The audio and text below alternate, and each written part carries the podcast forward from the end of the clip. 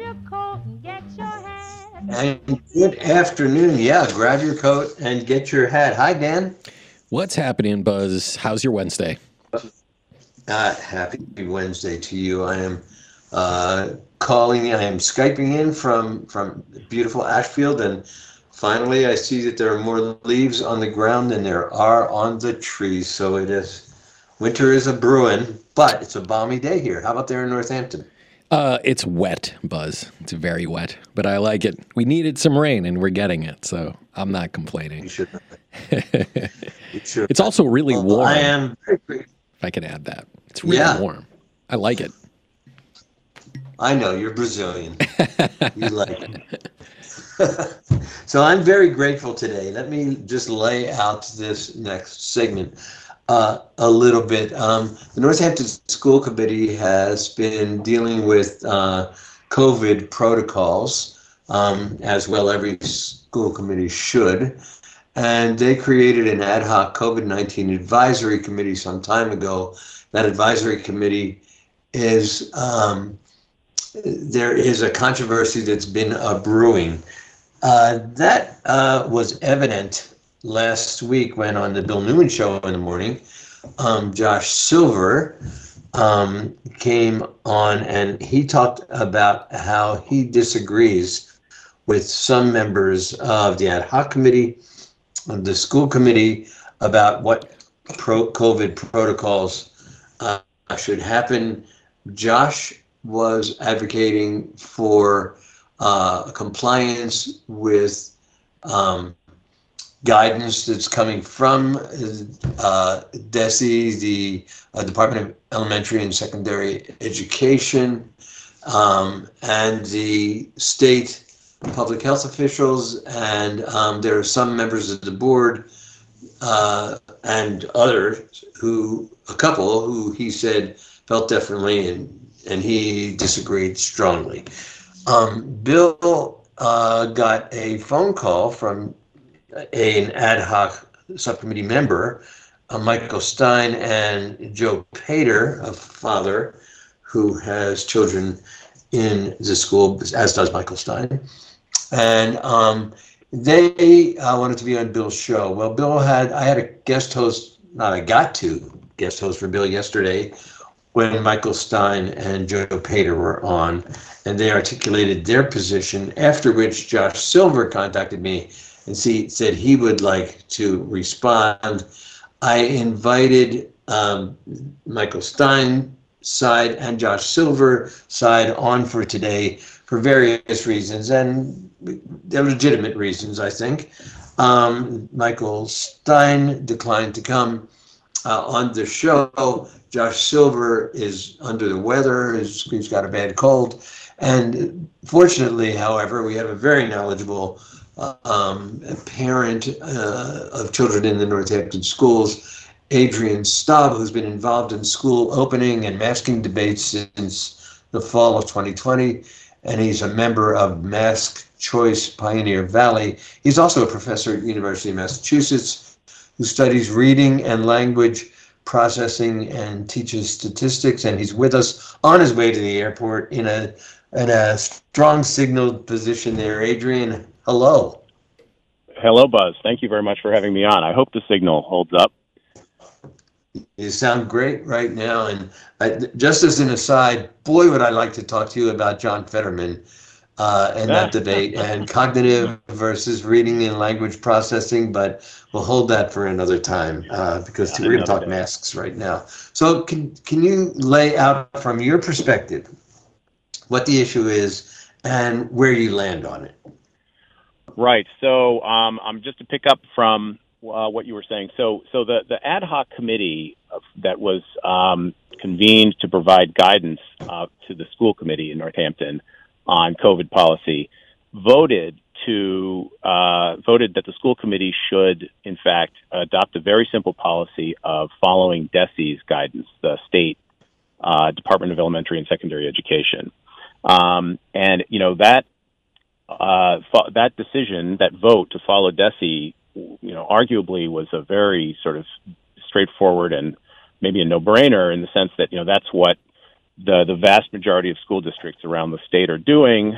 Um, and you know, of course, DESE has itself incorporated the the guidance of many public health experts and many educational experts. But it has been tied up in this continued wrangling in the school committee, and now the, this this rules subcommittee is is considering the issue. So. Uh, I'm very much in favor of uh, adopting the current DESE guidance, which would um, uh, maintain, uh, which would not impose mandatory masking on students in our schools um, under current conditions. Why are you in favor of that? So, um, you know, I think that that one of the things that we have seen uh, become increasingly clear. Um, uh, this was foreseeable to many, um, but has become increasingly clear from the data is the, the enormous cost to our kids of the various ways in which their education has been disrupted over the last now two and a half years. So starting with school closings, but also including masking, um, you know, the tremendous learning loss, the uh, interruption to social and emotional development. Mean, the mainstream press is now fully acknowledging the costs of these policies.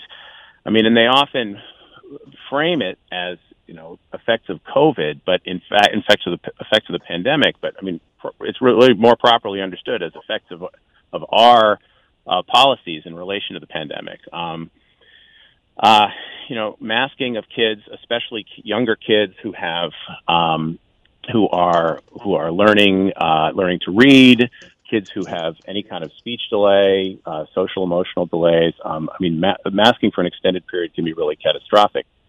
So the costs are real. And at this point, with COVID in a highly vaccinated population, um, with a lot of immunity, um, the, the, the, the, the effects of COVID are not what they were in, in 2020, certainly at the beginning of, of this pandemic in 2020.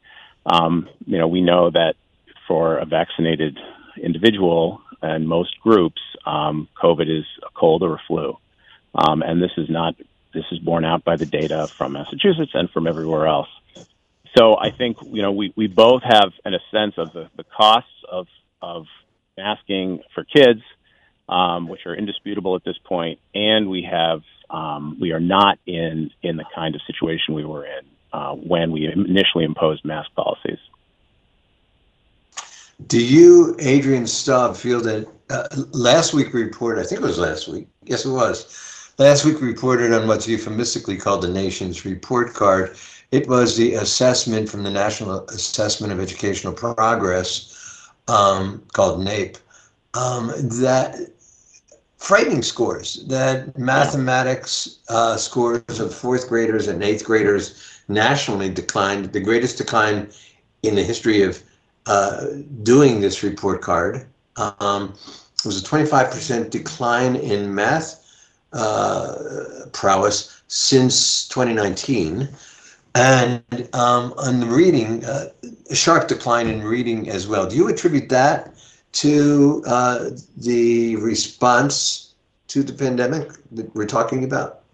I mean, I do. Um, you know, and I think some of the best evidence we have for that is that in countries uh, like the Scandinavian countries that did not close schools for any extended period of time or did not mask children for any extended period of time, I mean, they've done their own assessments of learning loss and have not found these kinds of, of impacts on kids. So, I mean, we have, in a sense, a natural experiment, and we we can, I think, fairly confidently attribute, you know, what we've seen to what we've done. Um, and I must say, as I said, as I said a few minutes ago, I mean, I think a lot of this was really foreseeable. Um, you know, if we step back a little bit and think about all the ways in which seeing other people's faces is critical for child development, um, uh, let alone for of the, the, the concrete things that kids are supposed to be learning in school. Um, you know, this is all really very tragically foreseeable. Adrian, what would it take for you to say, whoop, we should go back to a mandatory mask policy? What kind of numbers would we have to see? What kind of uh, uh, change in DESE policies or um, CDC policies would it take for you to agree that mandatory masking has become once again appropriate so that's to talk a about? Question. I, I think I think that's a really good question. Um, it's a fair question to ask somebody with my position. Um, you know, one of the things we've seen is a gradual change in the public health community's assessment of what forms of masking are actually effective, right? So initially we were told to wear cloth masks um, and then surgical masks, and now we're told that really um, to prevent trans- to have a su- significant effect on transmission, we need to be wearing, you know, fitted N95s. And you know, in a school environment, um, oh, we need to be wearing fitted N95s, and we really need to not take them off. Um, you know, and whether that could ever happen in a school environment is really, you know, is really questionable. So, whether a, a, a mask mandate could actually be effective, given the the realities of the school environment in which kids are, you know, running around, they're eating, they're engaging in a whole lot of different activities. I think that's I think that's hard to say. I do think I will say this. I think that the kids should be the last ones to be masked. So so the idea that we would mask kids in school and not have a mandatory not have mandatory masking for adult gatherings um, or in businesses, for example, seems to me to be uh, uh, rather upside down. And and that's the approach that Europeans have taken, where they have basically um, they have basically, even when they've had mask mandates for adults, uh, in many European countries, they have not had kids, especially the youngest kids, uh, masked in school. I'd like to just circle back a little bit because um, I'm fascinated by uh, your discipline and your prowess in your discipline. Uh, as a, you study psycholinguistics, you're in the Department of Psycholinguistics, and you study reading and language processing, and you teach to that. Um, uh, does do you think your position comes in part from your discipline? Um, I, I just want to I want to amend that by just saying Joe Pater, who feels differently than you, he teaches linguistics and is a professor Yes, of linguistics yes. at the university Right. as So- well. we're in we're in we're actually in different departments. My primary department is psychological and brain sciences, and Joe's is linguistics.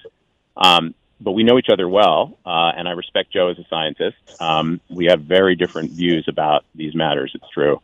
Um, you know, I I um, I don't know if my position, my view, does uh, come specifically from my disciplinary expertise.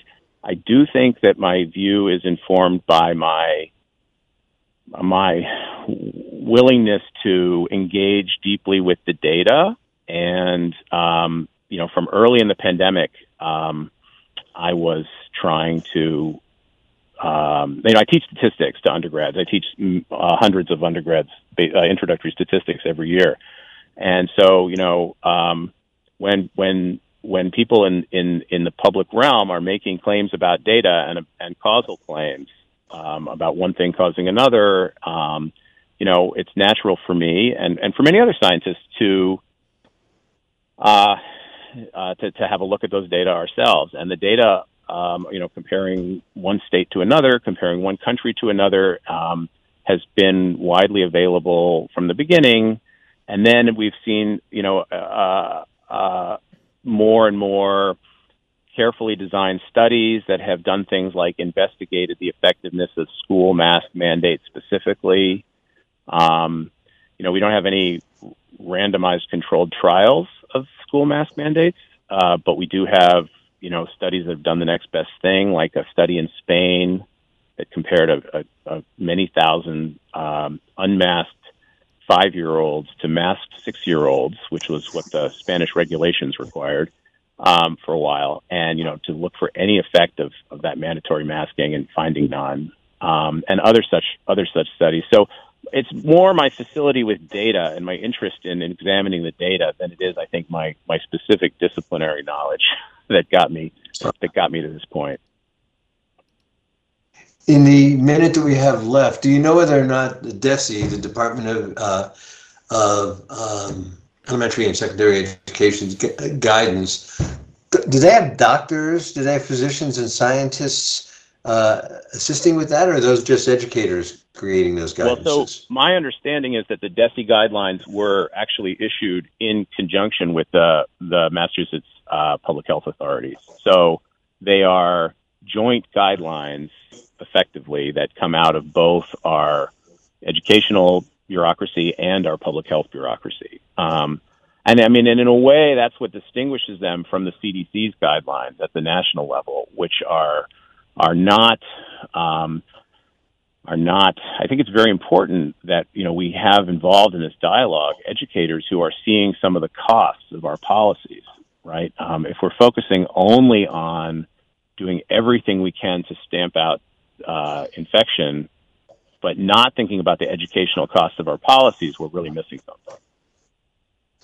Well, I very much appreciate you sharing your perspective with us today. You articulated very clearly and well. I'm. Uh, it's a shame we don't have someone because uh, I know they feel very passionately uh, from the other side to articulate theirs. But uh, I hope these are our children we're talking about. It's our future we're talking about, and um, I'm really glad that uh, people such as you, Adrian Staub, are giving such thoughtful. Um, well, such deep thought uh, to what's in their best interest. So, thank you so much for joining us drive safely to the airport today.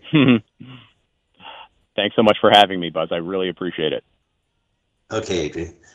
Uh, we're going to take a break. When we come back, Dan and I are going to chat a little bit about polling um, during this electoral season. How important is it? And uh, then we're going to uh, be joined by Nan Parati, and we're going to talk about an interesting thing. Be right back after these messages.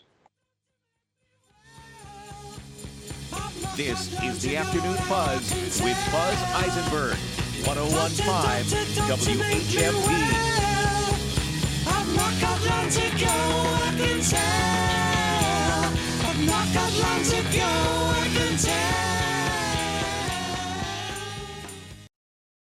When it's happening here in the Valley, we're talking about voting it. as well as early voting is the way to go. It shows that we trust the voters. They know why they need an early ballot. They know why they need an absentee ballot. It's not up to government to decide if it's a legitimate reason or not. The voters should get to choose. So this, I think, is a huge advance. 1015, 1400, and 1240. We are the Valley. We are WHMP.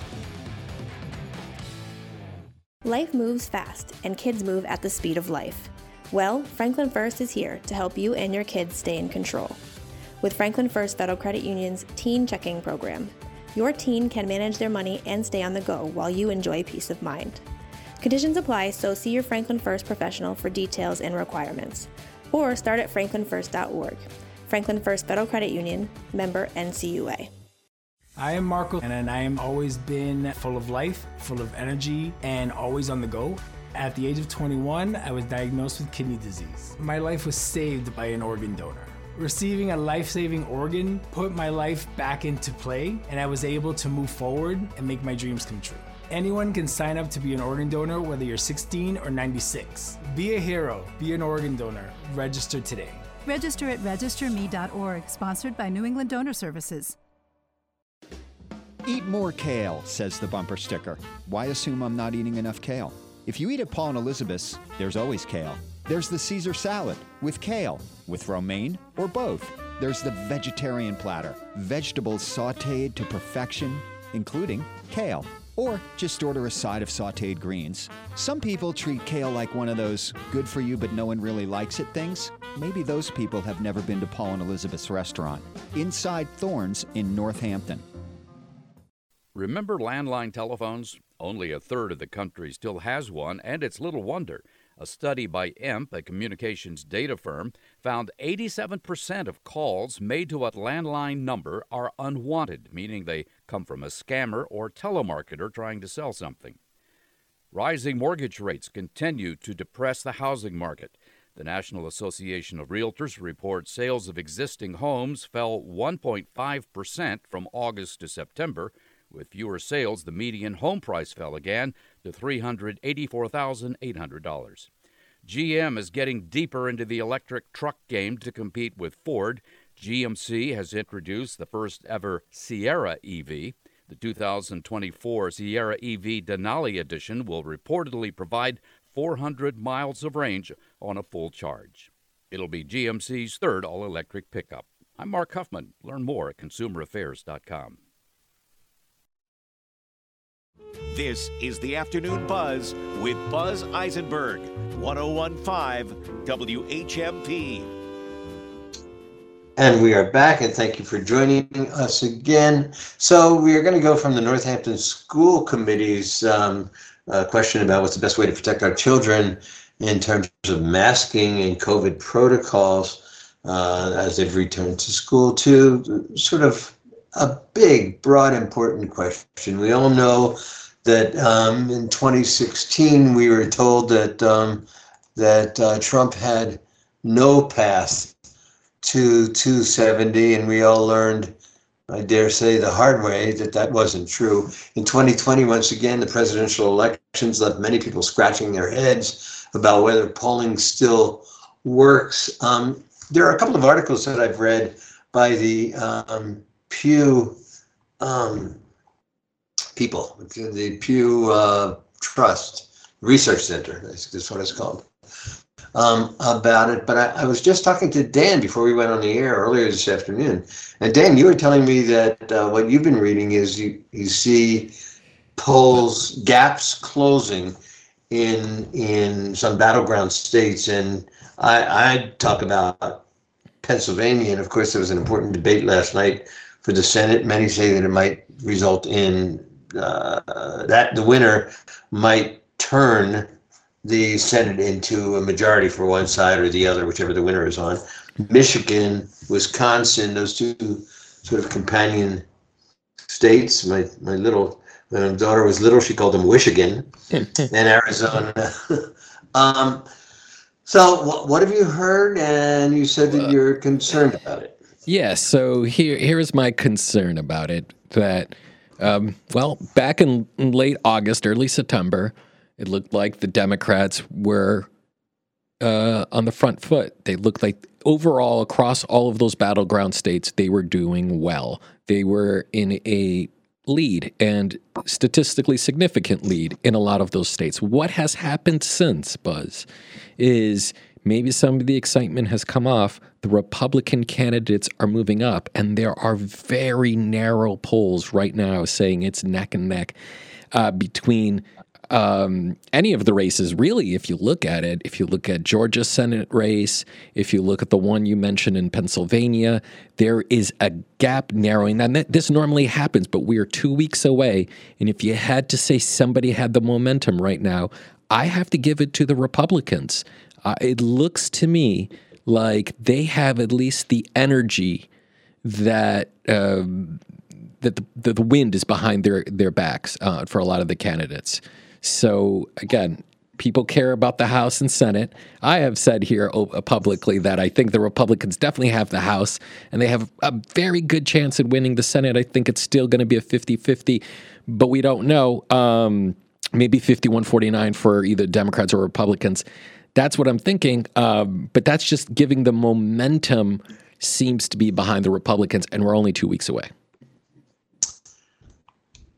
Yeah, and I have heard some of that depressingly. Uh, you know that the double digits uh, leads, like in the New York gubernatorial race, have closed to you know mere few points um, that Georgia's senatorial race is close to within three or four points, depending on which poll you look at. Um, and the, the, but the problem the problem that I have is the are the polls reliable anyway? Because hmm. we all remember what happened in 2016. There was no path again, no pathway for Trump to 270. And what it didn't take into account is that the people who weren't responsive to polls the president just said the other day that, well, it depends on, he's not relying too much on the polls because it depends on who's willing to answer when the phone rings.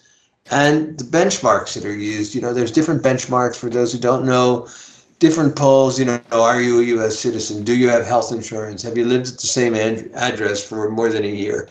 Um, do you only speak English at home? Uh, you know, th- these benchmarks, these questions that they ask respondents. Have you received Social Security within the last year? Or do you live in a single adult household? People have to be willing to go through that survey kind of do you smoke? Oh, who are you going to vote for president? You know? Right. um, and, and sometimes people aren't willing to go through those questions, that process. which skewers it. Now, many people have said that the reason why it's often the surprise is that Republicans do better than we thought is because Republicans are less willing to go through that than Democrats who are willing to submit themselves to a more academic kind of survey. They're more willing to be patient and put themselves through that for whatever reason. It sounds holier than thou for me to say it because obviously I lean Democrat, but um, uh, there has to be some explanation. And aside from that, there are questions about uh, whether unemployed, young people, um, you know, immigrants uh, who are citizens and voters, all those subgroups, uh, are they willing to participate in a poll? And um, you know, and finally, there's there's different, we just had a statistician on the air in the first segment, but sometimes um, there are random surveys. You just ask whoever's in the room, right?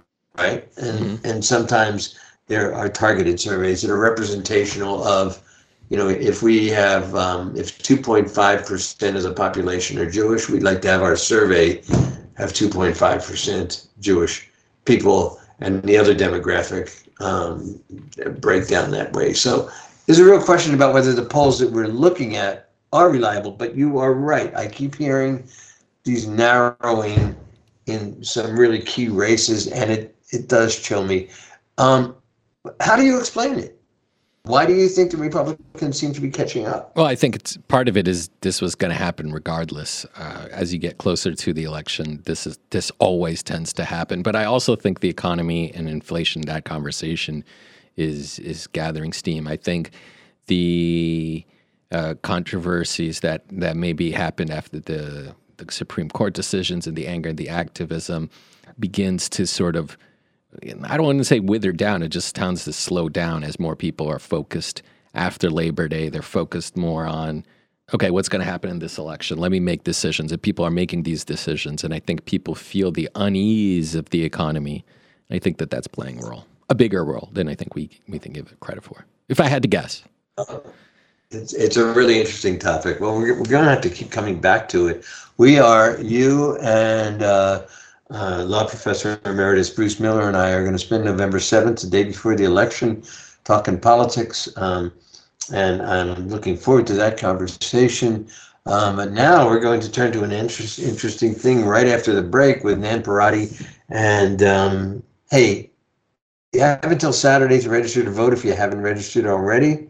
It is time. You can be early voting right now. November 8th is around the corner. Please vote and encourage everyone who is eligible to vote that you know to please vote.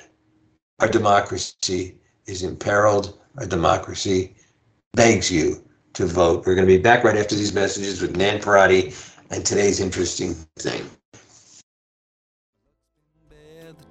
This is the Afternoon Buzz with Buzz Eisenberg, 1015 WHMP.